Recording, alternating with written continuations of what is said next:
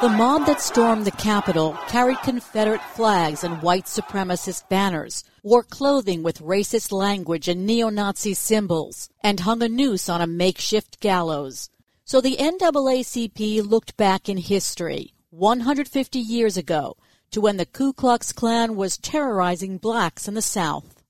And this week, the NAACP filed a suit against former President Donald Trump Rudy Giuliani, the Proud Boys, and the Oath Keepers for conspiring to incite the January 6th Capitol riot in violation of the 1871 Ku Klux Klan Act enacted to combat the KKK. The suit was filed on behalf of Democratic Representative Bennie Thompson of Mississippi, who spoke to MSNBC. That Ku Klux Klan uh, law was basically put on the books to protect Southerners and other people from the Klan who didn't want this great country of ours to survive. But thank goodness it did. And now here we come full circle uh, with this Klan like activity. Joining me is Harold Krent, a professor at the Chicago Kent College of Law. Hal, tell us about the history of this law. The Ku Klux Klan Act were passed in the wake of the Reconstruction as a means of trying to ensure the newly freed slaves their ability to enjoy equal protection rights and particularly the right to vote. Individuals were being intimidated from voting, and indeed, federal officials were being intimidated from trying to ensure the vote to the newly freed slaves. So Congress stepped in to impose both criminal penalties on those who interfere with the right to vote as well as a civil right of action. So now this has been used rarely, so rarely litigated. Are there open questions about it? They're very open questions. I mean, to look at it historically, the discipline of the act was the criminal penalties. And the criminal penalties were used thousands of times by the Grant administration in order to break the back of the KKK and was remarkably successful in doing so.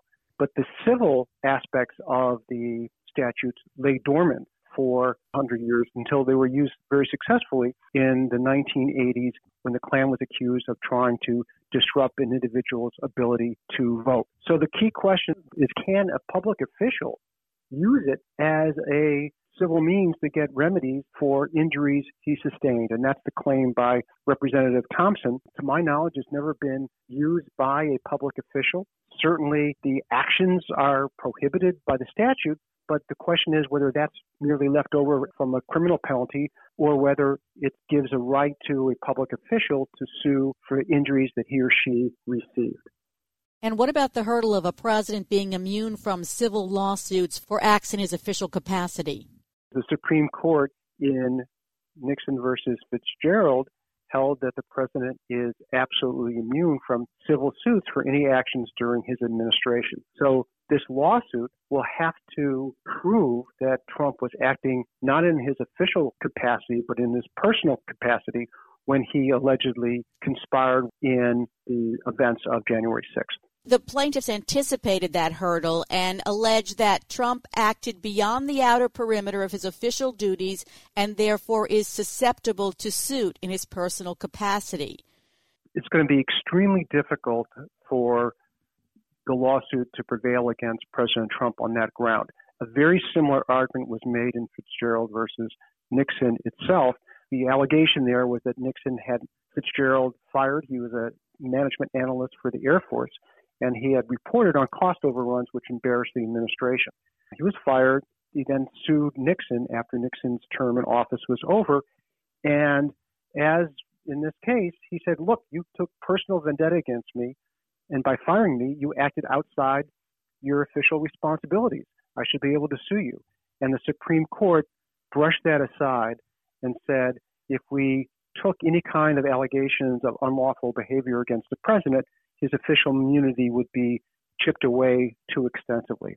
And so I think they'll be very demanding in terms of the showing required to remove a president's absolute immunity from civil suit in the defamation lawsuit by a New York Advice columnist, E. Jean Carroll, against Trump, the judge said that this wasn't part of his official duty, so the lawsuit could go on.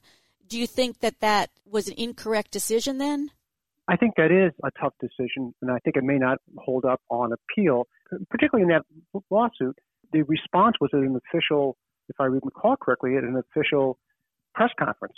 And he was responding to questions about the lawsuit and the situation. So it'd be difficult, I think, to show that when you're responding to a question at a White House press conference that you're not acting within the outer perimeter of, of your job. Now, the Supreme Court made up these rules in terms of absolute immunity, so it is theoretically possible that the Supreme Court will reconsider the scope of Fitzgerald case and decide to limit the kinds of immunities that a president may enjoy. But I'm skeptical, and I think that both of these lawsuits will have a hard time against President Trump himself. Now, President Trump is not immune from criminal conduct. Speaking of tough evidentiary burdens, this lawsuit alleges a conspiracy that Trump and Giuliani and the Proud Boys and Oath Keepers acted in concert to incite and then carry out the Capitol insurrection. So not only are there issues about who can be sued and who can sue under the Ku Klux Klan Act, but the very conspiracy itself will be difficult to prove. To show that there was an active agreement amongst the Proud Boys, the Oath Keepers, Giuliani, and Trump somewhat defies, I think, credibility. But I think the, one of the points here in the lawsuit, besides the symbolism of using the Ku Klux Klan Act, is to put the Proud Boys and the Oath Keepers on the defensive. They will have to spend money, and if this case continues, they'll be subject to depositions and discovery. And so a great deal of information may be uncovered, even if ultimately they'll prove too difficult to show a conspiracy. So there's a political aspect to this lawsuit as well as a legal. There's a very important political aspect, right? We have the symbolism of using the act, we have the threat of financial harm imposed upon the Oath Keepers and Proud Boys who are probably not flush with cash. Um, same thing is true with the lawsuit. There'll be many lawsuits against Giuliani, and how much money does does he have? And at the same time, we may find out that there were discussions, and maybe there was a conspiracy. Right? We don't know. Um, and but the idea of discovery is to get at phone calls, emails, uh, Facebook messages that may suggest that there was more coordination than we've been led to believe.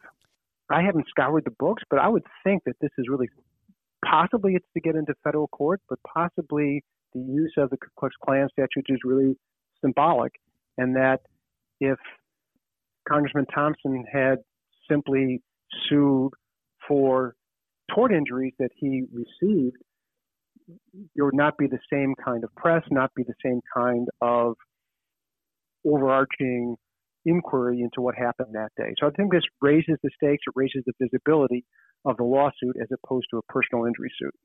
I should say the leader of the Proud Boys has said that there was no plan to go to the Capitol, that though there were Proud Boys there, there was no actual plan to go to the Capitol. So Trump, so when his his spokesman responded, did not mention the immunity from civil suit. Instead, he said that Trump did not incite or conspire to incite any violence at the Capitol. It seems odd that they didn't mention immunity from lawsuits. Well, I read that, and, and my take on it is, is simply that he wants to repeat what the defense was before the Senate in the impeachment trial, that he was exercising his First Amendment rights was proud of the support he was receiving from the crowd in front of the White House and in no way incited any kind of violence. Um, obviously, when it comes down to responding to this lawsuit, I have a strong suspicion that he will rely upon presidential immunity as well. An advantage of this suit that you don't have in a criminal case is that there's a lower burden for the plaintiffs. So, explain the burden in a civil suit. In, in a civil suit, the burden is only a little over 50% for the plaintiff to uh, prevail. Unlike in a criminal suit, when the state has to prove beyond a reasonable doubt that the individual committed the covered offense. And so it may be that in a close case, and I would think that the Georgia case is even more uh, difficult for Trump than the insurrection case, but then in a close case, uh, Trump may lose in a civil case, even if he would prevail in a criminal case. I was wondering if there are any jurisdictional problems. I don't think so. I mean, I think the only, the, the only I mean, look, I, I don't know, but I just find it odd that the statute that criminalizes interference with government officials allows the government officials to sue for their individual damages. It just seems that that was intended for a criminal prohibition as opposed to for giving the government official a right to sue for personal damages. But maybe it is. I mean, that's going to be a very difficult historical argument. But I think the other kinds of jurisdictional issues should be relatively clear. There were Proud Boys there. There were the Oath Keepers, both in the um, in, in D.C. And there's no question that at least some of them wanted to interfere with the official tabulation of the of the votes, and that does lie at the heart of the civil rights statute, which are known as the Ku Klux Klan Act. And so it seems, as you referred to, a big point of this lawsuit may be to get more information. You know, the House managers stopped short of having any witnesses or subpoenaing any documents. So this might allow some discovery into what really happened. Absolutely. Even if President Trump is removed from this case because of immunity, the case can continue. And with depositions, with discovery subpoenas, um, the plaintiffs may find out a great deal more about who knew what, who planned to do what on January 6th. And it seems like the House managers have basically laid out the case for them. They can use all the different video and audio and information that the House managers presented. Right. There's a great deal of video and audio information that are already in the public uh, consciousness and public record because we saw it during the impeachment trial. But we have not seen, again, in terms of emails, we haven't seen all the Facebook messages, we haven't seen um, uh, we haven't had depositions of some of the leaders of the Oath Keepers and the Proud Boys, and that information may supplement the record and give us a different picture of what really happened on January 6th. Some civil attorneys have been using the KKK statute in recent years for defending people who have been injured by hate groups, at least in the lawsuit phase. So, what does it say that basically this statute that's been forgotten for so many years that it's having to be used again? There are different avenues that individuals can use who are injured in the riots at the Capitol on January 6th. Um, they don't have to just rely upon the KKK statute. There can be uh, assault and other kinds of claims for people who were um, injured. Uh, I, this is a powerful statute because it has attorney's fees and other costs can be, uh, be associated with it to be recovered. Um, but I think it's, again, mostly being used because it gives a federal right of action as opposed to a state action that would otherwise be required for just a, a tort injury, for instance, that happened due to the rioters and the mayhem they caused. Thanks for being on the Bloomberg Law Show, Hal. That's Professor Harold Krent of the Chicago Kent College of Law. Former President Donald Trump faces a new legal threat from a prosecutor who was just sworn into office last month. Fulton County District Attorney Fani Willis sent a letter to top Georgia state officials informing them that her office is investigating whether illegal attempts were made to influence the state's 2020 elections. This includes Trump's now infamous January 2nd call to Georgia's Secretary of State asking him to change the state's certified results of the presidential election.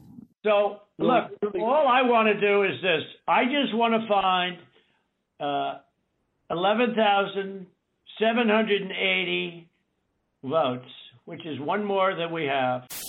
You know what they did, and you're not reporting it. That's a you know that's a criminal that's a criminal offense and and you know you can't let that happen. That's that's a big risk to you and to Ryan. Joining me is Clark Cunningham, a law professor at Georgia State University. Clark, in her letter, Willis says she's focused on a wide range of charges, including solicitation of election fraud, false statements, conspiracy, and racketeering. How would you characterize her investigation? I would say it's a sweeping investigation at this stage. And what I've seen, she's looking at more charges than the people involved in the phone call. What I understand is she's looking at Trump's phone call to Governor Kemp, attempting to interfere with the election through that phone call. She's looking at the phone call that Trump made to the Attorney General, Chris Carr, attempting to interfere with him defending the state of Georgia against a completely spurious lawsuit that the state of Texas filed in the Supreme Court. She's looking at this phone call to the Secretary of State, but I imagine she's also looking at other attempts that Trump made to pressure or intimidate. Secretary of State Raffensperger, for example, he held a press conference on Thanksgiving and said that the Secretary of State was an enemy of the people. I believe she's looking at a phone call that Trump made directly to an official of the Georgia Bureau of Investigation who was conducting an election audit. And I believe she's also, and this is why she has sent a letter to the lieutenant governor because the lieutenant governor is the presiding officer of the Georgia Senate. And she's looking at statements that Giuliani made on behalf of Trump to the Georgia legislature, particularly to the Senate, which have been described as false and fraudulent statements. One charge mentioned is criminal solicitation to commit election fraud. Describe what's required there and how Trump's phone call might fit in. You know, frankly, that looks like an open and shut case to me. We have the transcript, we have the actual recording of the phone call. Trump has admitted that it's genuine, so the facts are very clear. And so the crime is that a person commits the offense when, with intent that another person engage in conduct constituting a felony under this article, he or she solicits, requests, commands, importunes, or otherwise attempts to cause the other person to engage in such conduct. So the question is, during that phone call was Trump trying, soliciting, requesting, commanding, importuning, or otherwise attempting to cause the Secretary of State and his staff to engage in election fraud. And then there are lots of things that constitute election fraud, but altering certified vote results would clearly be one of them. Let's discuss possible racketeering charges. In her most famous case, Willis used Georgia's RICO law to prosecute teachers and officials in a cheating scandal in the Atlanta public school system a place where you don't usually expect racketeering charges. Yes, and I was living in Atlanta at the time, and she secured a lot of convictions under that theory that there was a criminal enterprise to bribe teachers or threaten teachers to change grades. So she's very familiar with the Georgia racketeering statute. She secured a lot of convictions. It was controversial. Some people thought that the prosecution was overzealous, but that has nothing to do with, as far as I know, whether or not racketeering was appropriate.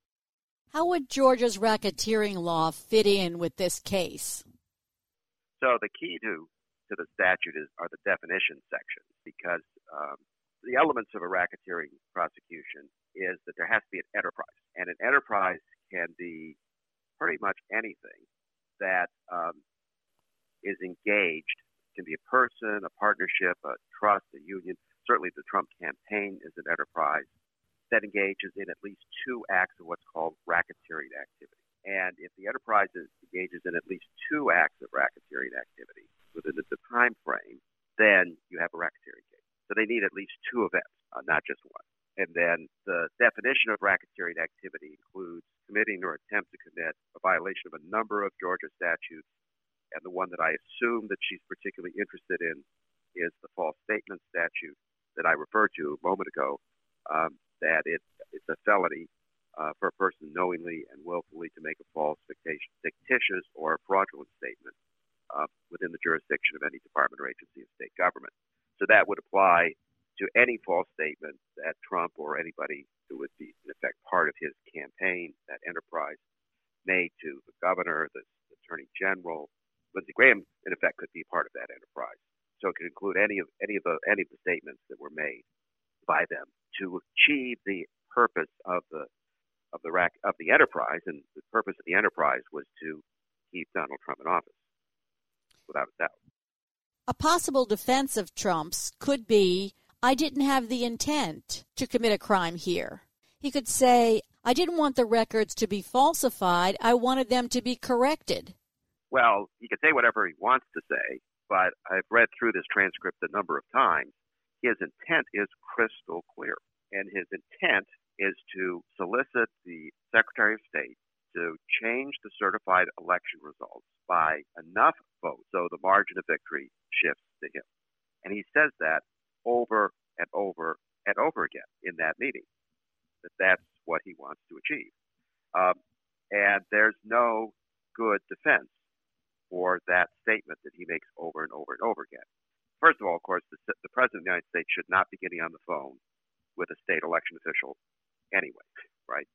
But if he got on the phone with the Secretary of State and said, I understand you did an audit of signature matching on absentee ballots in Cobb County. I'm calling to ask you to also do that in Fulton County. All right. That would be something different.